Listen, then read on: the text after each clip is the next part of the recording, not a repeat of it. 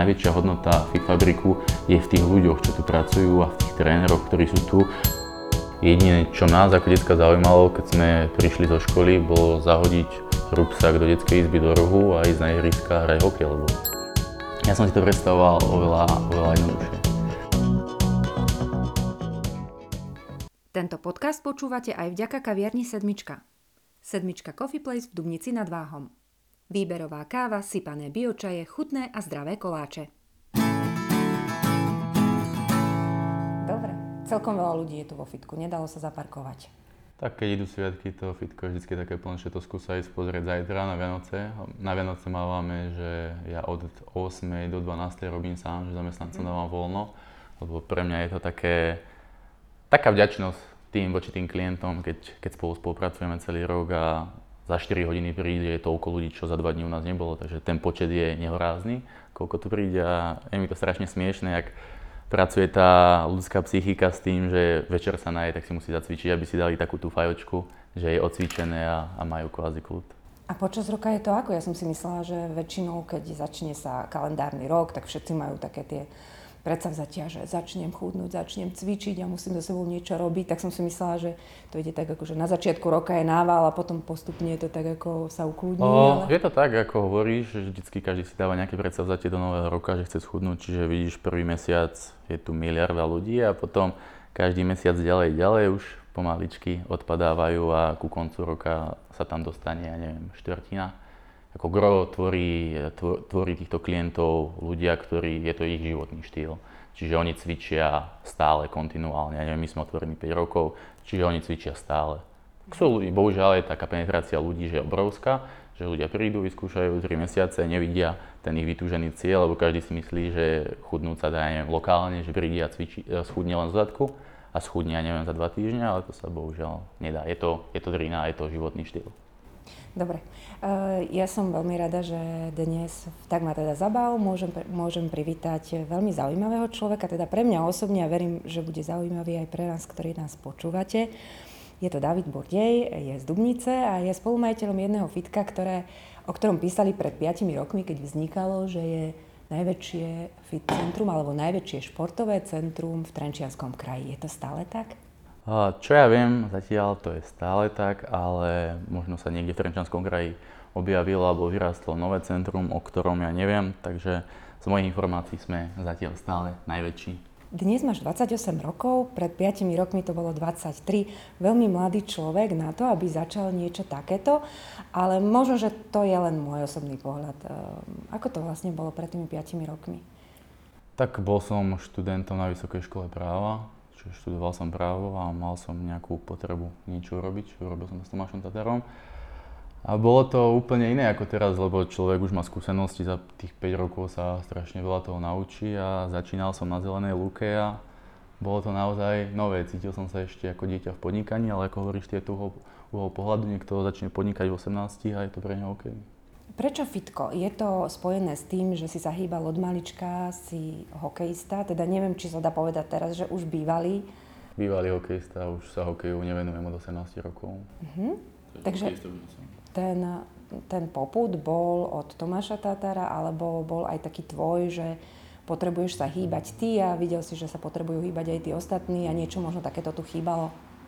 Ono sa nedá úplne presne odpovedať, že prečo fitko, jednoducho to prišlo tak samo. Ja som hrával hokej od 5 rokov, hrával som ho spolu s Tomášom Tatarom, čiže od 5 rokov sme hrávali, vyrastali, chodili sme spolu do školy a ono to prišlo nejako samo. Jak som, ja som chodil na tú výšku a samozrejme som cvičil, aj keď som skončil s hokejom. Začal som chodiť na tajský box, tajský box je Dubnici u nás na Spartaku, v podmienkach bohužiaľ také, aké sú ešte z čas komunizmu a začal som cvičiť v posilovni, kde neboli všetky úplne veci, ktoré som ja potreboval. Tie posilovni Dubnici boli malé a keď som chcel niečo cvičiť, tak mali v jednej posilovni také veci, v druhej iné, takže som stále musel chodiť z jednej posilovny do druhej, na tajsky som chodil na Spartak, tak sa mi nepačilo, že není všetko na jednom mieste. Tak som začal rozmýšľať, že OK, je tu diera na trhu, niečo tu chýba, poďme to urobiť. Tak začal som si robiť nejakú analýzu, biznis plán a ak prišiel Tomáš Tatar z Ameriky, on cez leto chodí každý rok, a začal sa pripravať na sezónu, tak sme sa bavili, že čo chcem ja robiť. On povedal, že bracho, ja mám taký istý názor, ja tiež mám potrebu niečo takéto v Dubnici urobiť a zanechať mesto Dubnica nad Váhom. Lebo on je taký patriot Dubničan, takže chcel tu niečo zanechať, tak naše síly sa spojili a urobili sme fitoodruk. Boli ste len dvaja, alebo ste pritiahli k sebe ďalších e, ľudí, e, dajme tomu, už vtedy ste mali predstavu, že alebo vyhliadnutých napríklad trénerov, alebo celé tie plány, alebo čím ste vlastne začínali, ako to, ako to celé začalo?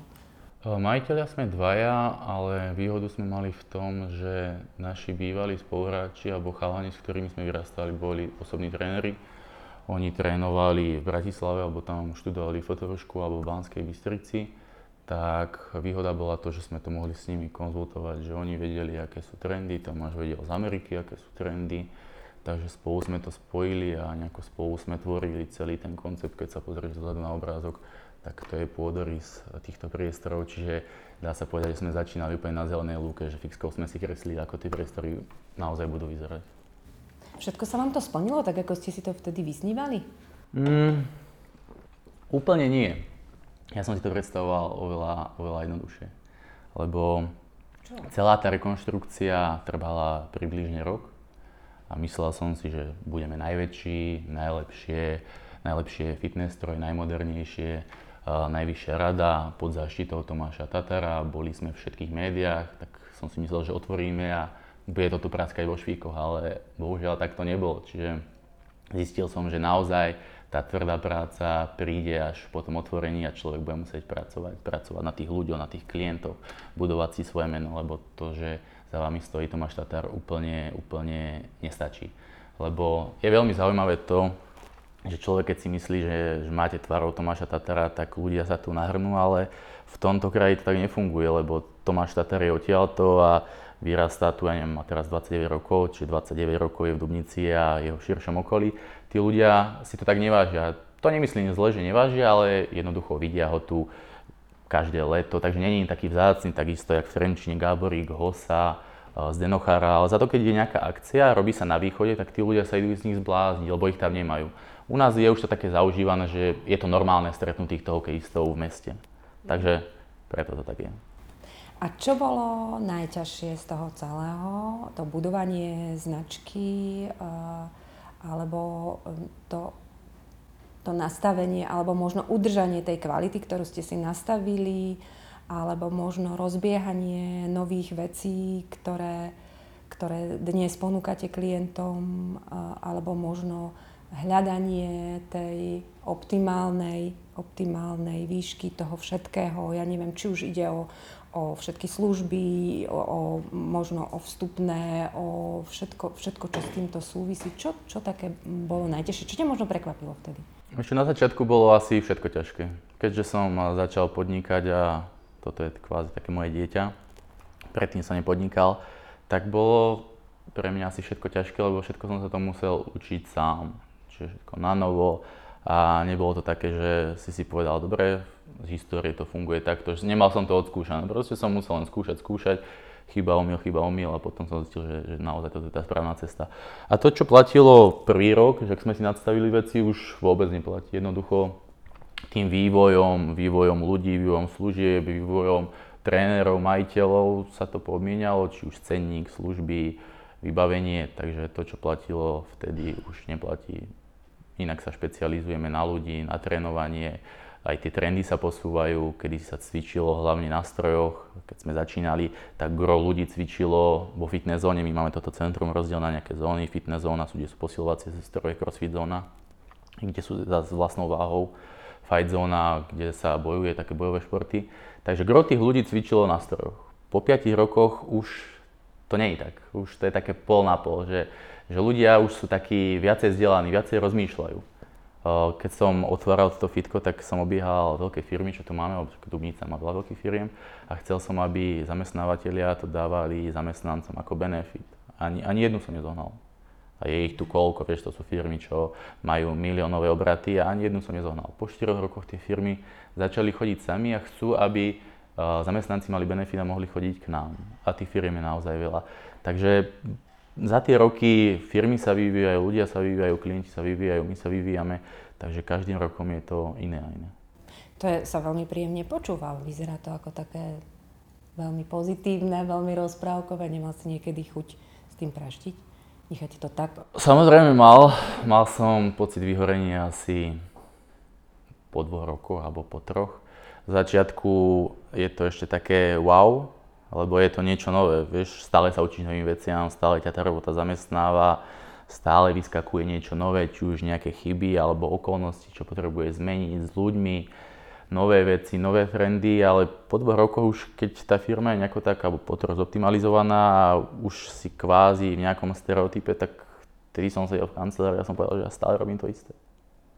Už som cítil taký pocit vyhorenia, alebo ja som človek, že ja nemám rád stále tú istú robotu.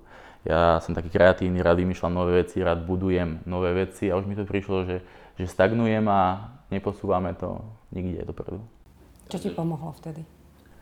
Našiel som si iné veci na podnikanie a začal som sa uh, uberať troška iným smerom, smerom do realít, takže toto je taká moja duševná očistá fitko a môj biznis v realitách.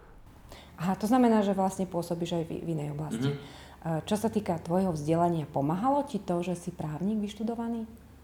Samozrejme áno, právo je super na tom, že dáva to človeku nejaký všeobecný pohľad do života, do podnikania, takže určite áno a neviem si asi predstaviť, že by som študoval nejakú inú školu, lebo ja som vôbec není technicky zameraný, že matematika, fyzika, chémia a takéto veci to ide úplne mimo mňa a medicína, tak to už vonkoncom nie, a keď vidím ihlu alebo krv, tak mi je zle. Takže právo bola asi taká jediná možnosť, čo by som študoval a som s tým naozaj spokojný. Podľa toho, čo hovoríš, tak tých 24 hodín denne je takémuto človeku málo. Ako to vyzerá? Nájdeš si ty čas, na, alebo máš, máš ten čas? Ono sa hovorí, že človek má toľko času, koľko si, koľko si vie v tých 24 mm. hodinách nájsť cvičíš alebo nejakým spôsobom inak relaxuješ? Ako to, ako to zvládaš, ako to celé vyzerá? Vieš, ono je to tak uh, presne, ako si povedal, že človek má toľko času, koľko si ho robí. Veľa ľudí povie, ja nemám čas, ja nemám čas na cvičenie a ja tu stretávam množstvo podnikateľov, ktorí majú desiatky firiem a ten čas si nájdu, dokážu si nájsť čas na rodinu, na seba vzdelávanie, na cvičenie, čiže je to všetko len o prioritách. Vieš? Takže aj ja si ten čas snažím vyhradiť sám na seba, čiže aby tam bolo nejaké to vzdelávanie, cvičenie, lebo keď necvičím, ja som taký typ postavy alebo taký typ človeka, že mne počas roka váha kolíše plus minus 10 kg.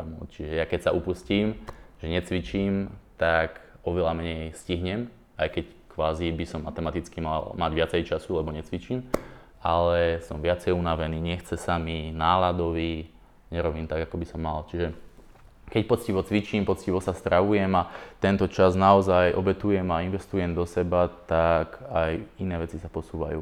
Myslím si, že dopredu. Takže keď niekto povie, že ja nemám čas na cvičenie, lebo mám milión iných vecí, mám rodinu, mám prácu, tak pre mňa sú to len keci, lebo úplne iní ľudia vo svete dokážu cvičiť a dokážu si nájsť čas na seba. Na čo iné by si mal človek nájsť čas, keď nie na seba. Je to jednoducho najlepšia investícia. A keď cvičíš, mm, cvičíš sám alebo využívaš služby vašich trénerov? Ja som počula, že vy máte veľmi dobrých trénerov, ktorí sa naozaj počas eh, toho svojho voľného času venujú tej svojej práci a že sa vzdelávajú veľmi. Ako to je s tebou? Keď som cvičoval sám, že mi to strašne vyhovovalo, že som si povedal, že idem vtedy cvičiť a išiel som cvičiť, že nebol som limitovaný na nikom, ani časom, ani nejakou personou ale teraz cvičím iba s trénermi. Strašne mi to vyhovuje, lebo tak predsa sú to odborníci. aj keď môžem povedať, že cvičím celý život, však som hrával hokej od 5 rokov, tak som stále v pohybe a cvičím, ale nemôžem povedať, že som odborník a jednoducho sa tomu nerozumiem. A preto radšej využívam služby trénerov, mojich kamarátov, ktorí mi dokážu povedať, čo robím zle, čo robím dobre, kam to môžeme posunúť a svojím spôsobom rozmýšľajú za mňa, lebo celý ten tréningový plán mi robia oni a je to pre mňa oveľa pohodlnejšie, lepšie a nemôže sa stať to, že mám dohodnutý tréning, dajme tomu ráno o 6 a poviem si, zaklopnem budík, že a nejdem, nechce sa mi. Viete, ten človek tam už na vás čaká, tak nebudete robiť zo seba blbca, že neprídete. Takže je to aj taký, taký bič na vás, že musíte na ten tréning ísť. No a čo týka otázky, akých tu máme trénerov, tak ja mám výhodu to, že máme tu super kolektív.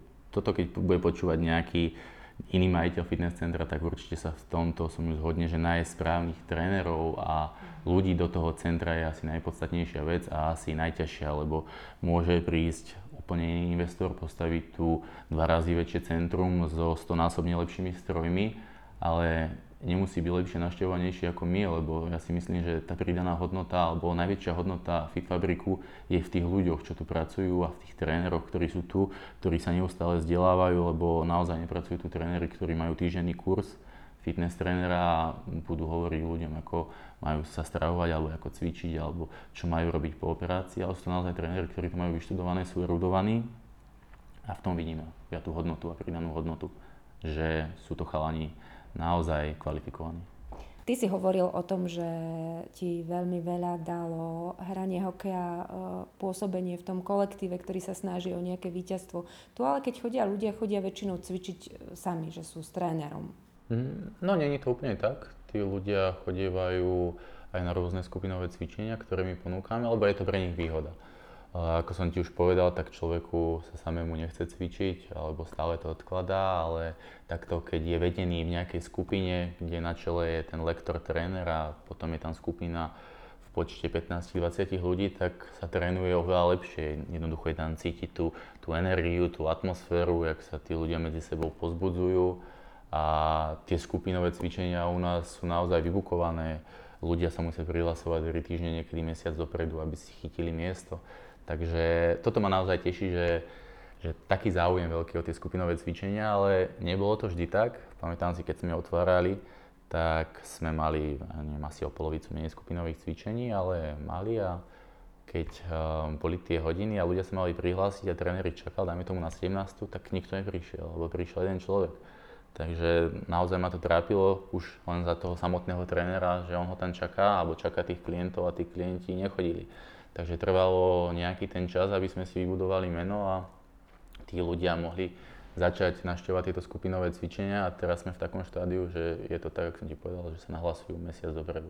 Tých skupinových cvičení máme asi 10, nejaké kruhové tréningy, funkčné tréningy, tajský box pre ženy, pre mužov, pre začiatočníkov, latino tance, jumping, yoga, power yoga, Pilates, čiže je ich naozaj mnoho, mnoho a navštevujú ich rôzne, skupino, rôzne skupiny ľudí, vekové kategórie, ale zaujímavé je, že 70% sú to ženy. Ženy obľúbujú tieto skupinové cvičenia a mužov je, mužov je minorita. Čo sa stane, keď, e, teda, e, viete mi to pomôcť, keď to s nejakým tým... Preženie s skupinovým cvičením alebo s cvičením ako takým. Výhoda tohto centra je, že sme komplexné. Človek, keď sem príde a chce cvičiť a chce využiť hoci ako službu v rámci fitness, my mu dokážeme ponúknuť. Čiže človek, keď sa cvičí individuálne, môže cvičiť individuálne. Človek, keď sa cvičiť v skupino, skupinových nejakých grupách, tak môže, máme skupinové cvičenia. Človek, keď je zranený, môže využiť služby trénera alebo fyzioterapeuta, ktorý ho dokáže dať na tú správnu cestu, či dokáže mu pomôcť zdravotne, aby sa zlepšil jeho stav. Máme tu služby masera, čiže človek, keď je unavený, potrebuje zrelaxovať, oddychnúť si, takže môže ísť na masáž. Takže naozaj táto komplexnosť je asi, asi taká základná vlastnosť fitness centra, že naozaj ponúkame všetky služby v širokej škále. Podporte ďalšiu epizódu Tak ma teda zabav. V ďalšom podcaste môžete mať reklamu aj vy. Hovoríme o ľuďoch. Ľudia sú takí, aj onakí. Častokrát sa stane, že z tisíc ľudí, ktorým vyhovieš, sa nájde možno jeden, ktorému mm. niečo nesadne. Mali ste už aj takéto nejaké veci, že bol niekto nespokojný? Tak to je samozrejme, ono sa nedá, aby bol každý spokojný, vieš, aj ty máš nejakých svojich priateľov, aj ľudí, ktorí nie úplne ťa obľúbujú. Na začiatku som to vnímal tak celkom citlivo, lebo keď som budoval toto centrum, ktoré bolo moje dieťa, som sa s tým vyplal vyše roka, naozaj som hľadil na detaily, kde je aká lampa, dizajnovo, proste fakt detaily. A keď vysvetľuješ ľuďom, jak sme otvárali, aké tu máme stroje, najvyššia rada, neviem čo, všetky tie technológie a funkcie opisuješ a on ti povie, že však mne to je jedno, že ja si môžem zacvičiť hoci akej posilovni. Tak ťa to tak troška zamrzí a samozrejme boli aj nejakí nespokojní. No ale potom postupom času si človek zvykne, že ty nie každému sa môžeš a nemusíš páčiť. Takže preto v Dubnici sú, ja neviem, 3-4 fitness centra. Každý, každý má svoju klientelu a tak to je dobré. Vieš, máš milión reštaurácií a všetky reštaurácie nejako fungujú. Takže my máme klientelu, ktorá sa nám páči a ktorá má ideológiu, ako zdieľame my a iné fitka majú zase nejakú inú, inú ideológiu a to je správne. Čiže dnes už to tak neprežívaš? Vôbec, vôbec. Ako samozrejme ma mrzí e, konštruktívna kritika, takú mám rád a snažím sa potom tie veci zmeniť lepšiemu, ale ak to je neopodstatnené, tak už si nejako hlavu z toho nerobím. Ale konštruktívna kritika je naozaj správna na to, aby mohla posúvať firmu alebo človeka dopredu. Od akého veku máte klientov? Videla som, že máte dokonca aj detičkám sa venujete. Uh, Máme aj maličkých, my sme nie nejako úzko špecifikovaní na nejakú konkrétnu skupinu ľudí, že dáme tomu len na profi športovcov, športovcov, jak si mnoho ľudí myslelo, že k nám chodia iba profesionálni športovci, či už hokejisti, fotbalisti alebo tenisti. Takže k nám môžu prísť hoci kto, naozaj či už hobici alebo profi športovci a chodia k nám aj detičky od, od 8 rokov, že máme tréningy pre deti, volá sa to Kids, robí to super trenérka, čo to s deťmi vie Takže je to také zaujímavé pozorovať, keď vidíš tú klientelu, že sú aj starší, ja neviem, 60-65 roční a vidíš aj tie také malé detičky, také dravé, jak sa dokážu naháňať a robí ich to šťastnými. Takže aj to sú naši klienti. Mm-hmm. Skúsme to vysvetliť. Keď chodia deti do fitka, tak e, ten, ktorý to, ten, kto to v živote nevidel, a nevie si predstaviť, tak si povie, Mária, čo tam s tými deťmi robia vo fitku, deti, činky. Ale to dnes už asi tak nie je, že? No to tak vôbec nie. V prvom rade tie deti do toho fitka nechodia samé, že by sami cvičili. Jednoducho je to nejaká skupinová lekcia, ktorú má na starosti lektor a tie deti tam necvičia, ja neviem, s činkami alebo s nejakými pomockami, ale oni robia aktivity hrou. Oni sa chcú hrať. Oni to nevnímajú, že to je cvičenie, ale oni sa hrajú, rozvíjajú nejaký ten pohybový aparát, aby potom, keď budú staršie, tak mohli sa špecializovať už na nejaký konkrétny šport. Dobre, prejdeme teraz možno k tínedžerom. Máte skupinu tínedžerov, ktorí sem chodia? Ono, uh, lebo viem, že veľa sa hovorí aj o tom, že deti by sa mali viacej hýbať, tie, ktoré sú ešte školou povinné. Mm-hmm. A dosť na to tlačí aj ministerstvo školstva teraz a teda hlavne sa o tom hovorí. A ako to vyzerá tu? Ako to vidíš? Ako to vnímaš? Prenikla chuť cvičiť už aj medzi tínedžerov? Tak samozrejme máme tu aj skupinu tínedžerov, ale keď si môžem porovnať ja, keď som bol ja dieťa a teraz keď sú deti, tak tam vidím priepasný rozdiel, lebo jediné, čo nás ako detská zaujímalo, keď sme prišli zo školy, bolo zahodiť rúbsak do detskej izby do rohu a ísť na ihriska a hrať hokej, lebo jednoducho to bolo moje hobby a to bol môj život a pokiaľ neprišiel táto alebo mama a nevyťahal ma za uši, že musíš domov sa ísť učiť, tak ja som z toho ihriska v živote neišiel. Teraz pozrite sa na ihriska, ako to vyzerá a jednoducho, jednoducho tie deti sú tam není, vytratili sa z ihrisk. Keď sa pozrieš na hodiny telesnej výchovy, koľko detí je na tých hlavičkách, že má omluvenku a koľko detí naozaj športuje. Takže toto je, bohužiaľ tá doba sa mení. Sú tu technológie, deti sú za počítačmi, za telefónmi, hrajú PlayStation alebo pozerajú telku a je to, je to taká téma asi na dlhšie. Mm-hmm. Že ja keď vidím, že prídu tie deti alebo tínedžeri do fitka, tak základné veci, čo ja som ani nad tým nerozmýšľal, že by nás to niekto učil, že majú robiť klik, drep, oni to nevedia, nevedia sa tak hýbať, ak sme sa hýbali my a pritom nás to aj nikto neučil. Lenže tá doba sa zmenila, deti bohužiaľ sa prispôsobili tej dobe, dobe Facebooku, Instagramu a sociálnych sietí, tak je to, je to bohužiaľ na rodičoch, aby, aby oni tie deti dokopali a prihlasili na nejaké športy a, troška im obmedzili tieto technológie a možno aj, nie možno, ale určite to je aj, aj téma alebo oblasť, oblasť ministerstiev alebo vlády, aby, aby sa snažila dostať tie detská na ihriska a prihlásila ich, a nie že prihlásila, ale dokopala ich k tomu, aby, aby športovali, aby bola nejaká taká väčšia osveta športu. Mm-hmm. Vieš si predstaviť, ako by sa tie deti dali motivovať? Ako to vnímaš, keď sem možno potom, ako si hovoril, prídu, tak vlastne ako keby nebolo na čom stavať. Nemajú tie také základné veci, ktoré vy ste možno mali.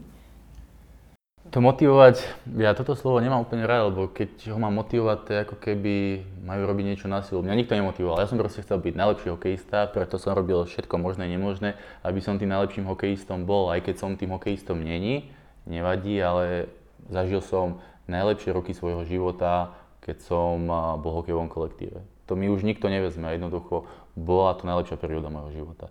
Takže to nie je o tom motivovať, to deti si musia sami uvedomiť, že, že žiť v kolektíve a zažiť všetky tie zážitky počas detstva je, je jednoducho neopísateľné a neoceniteľné. To potom budete na to, na to spomínať celý život a je to, zase je to len investícia do vás. Proste to, čo sa naučíte v mladí a investujete do svojho tela, tak ak sa povie, ak sa hovorí v príslove, čo sa mladí naučí starobe, ak by si našiel. Alebo nejako takto. No a potom, eh, keď prejde teda ten vek tých násť a, a príde mm-hmm. tých 20 a niektorí možno zistia, že, že s tým môjim telom to nie je až také dobré a chcel by som, aby to bolo lepšie, tak prídu sem. Mm-hmm, tak prídu sem a buď chcú cvičiť individuálne, že si trúfnú, alebo majú nejakého sparinga, partnera, ktorý už cvičí dlhšie a cvičia spolu, že to obkúkáva od toho partnera alebo povie, že chce využiť služby osobného trénera a trénujú s osobným trénerom, ktorý už je naozaj kvalifikovaný a dokáže mu povedať, ako má správne cvičiť, čo má správne jesť a tak ďalej a tak ďalej. Existuje taká nejaká možno rozhovorová príprava pred tým, keď má niekto možno nejaké predsudky, že nevie, ako to tu vyzerá, že má možno taký, taký trošku strach, že keď sem príde a teda čo, čo sa tu bude diať, čo sa tu bude od neho chcieť a, a tak. Tak samozrejme tí ľudia majú predsudky, hlavne ľudia, ktorí nikdy necvičili, že to prostredie je pre nich úplne nové. Že prídu a dívajú sa na tie stroje a nevedia, ako by mali cvičiť. Takže naozaj od toho sme tu my, aby sme im túto bariéru nejako odstránili a nejako ich začlenili do, do tohto centra, do toho fungovania fitness života. Takže už, už na vstupe na recepcii tie dievčatá sa im snažia vysvetliť, ako toto funguje. Potom, keď pôsobia s trénermi, tak trénermi ich prevedú po všetkých tých zónach a po všetkých tých strojoch, ako by to malo fungovať, vysvetlia, čo to vlastne je cvičiť. Hovorili sme o deťoch, o ďalšej vekovej kategórii. E, vravel si v tom tvojom jednom, v tej tvojej jednej odpovedi aj o 65-ročnom človeku, ktorý sem chodí cvičiť. Akých máte najstarších klientov? Vek ti presne nepoviem, ale myslím si, že je to aj do 70 A to sa mi páči, že, že aj tí ľudia starší, tzv. seniory, cvičia a je to no, pekné, že sú vitálni, že, že robia pre svoje telo aj v takomto vyššom veku. Dá sa začať cvičiť aj takto neskôr? Tak začať sa dá vždycky, tak tam je žiadny limit alebo nejaké pravidlo, kedy treba začať a kedy už sa vôbec nedá začať. Čiže človek, keď chce, tak sa musí len odhodlať a začať môže naozaj kedykoľvek. Uh-huh. Uh, prečo sem chodia ľudia, alebo prečo sem môžu prísť? Na, preto, aby sa cítili dobre, preto, aby schudli, preto, aby možno pribrali tí, ktorí majú s tým problém, alebo možno aj tí, ktorí absolvovali nejakú operáciu a teraz potrebujú s pohybovým aparátom pomôcť? Tak ono sa to úplne nedá generalizovať, ale každý prichádza s nejakým úplne iným cieľom. Niekto chce schudnúť a to sme asi 99% populácie, že má na sebe nejaké to kilečko navyše, takže, takže to je asi gro ľudí, že chce troška schudnúť. Potom sú ľudia, čo chcú naberať svalovú hmotu, ľudia, čo chcú zvýšiť nejaký športový výkon, ľudia, čo chcú cítiť dobre alebo páčiť sa druhej polovičke, mať svaly, Takže, alebo jak si ty spomenula, ľudia po operácii sa chcú naozaj dostať do formy, ľudia, ktorí majú, ja neviem, operované kolena, ramena a tak ďalej a tak ďalej. Čiže tá škála je naozaj široká a už je len na ľuďoch, aký je ten ich cieľ a čo chcú naozaj dosiahnuť v tom centre. A niekto sa ide len si pokecať, že to má takú psychohygienu. Takých ľudí je tiež naozaj dosť. Áno, mm. je, tak to je super. A chodia sem ľudia aj preto, keď hovoríš, že pokecať, tak mi prišli na um napríklad tie známe mená, ktoré sem chodia, uh, to sú teda svetoznámi hokejisti, ktorí, ktorí uh, najmä keď sú v lete doma, tak uh, sem chodia cvičiť. Chodia sem ľudia aj preto, lebo tu nájdú tak, takéto hviezdy? Uh, to si nemyslím. Jak si to niekto myslel, ale myslel som si to aj ja na začiatku, že keď tu bude trénovať Tatar, Hosa, Radivojevič, Marko Daňo a mnoho ďalších, takže tí ľudia sa sem budú chodiť pozerať, že wow, ale nadvezuje to na to, čo som ti povedal v úvodu tohto rozhovoru, že bohužiaľ tí, tí chalani sú tu strašne videní a není sú už takí vzácni, takže nechodia sem ľudia primárne len od toho, aby sa pozreli, ak títo športovci trénujú. Ale zase je to super vec, keď trénujú nás mladí športovci, tak čo by som za to dal ja, že môžem trénovať, keď som bol ešte hokejista po boku nejakého slávneho športovca, takže je to aj pre tých mladých taká motivácia.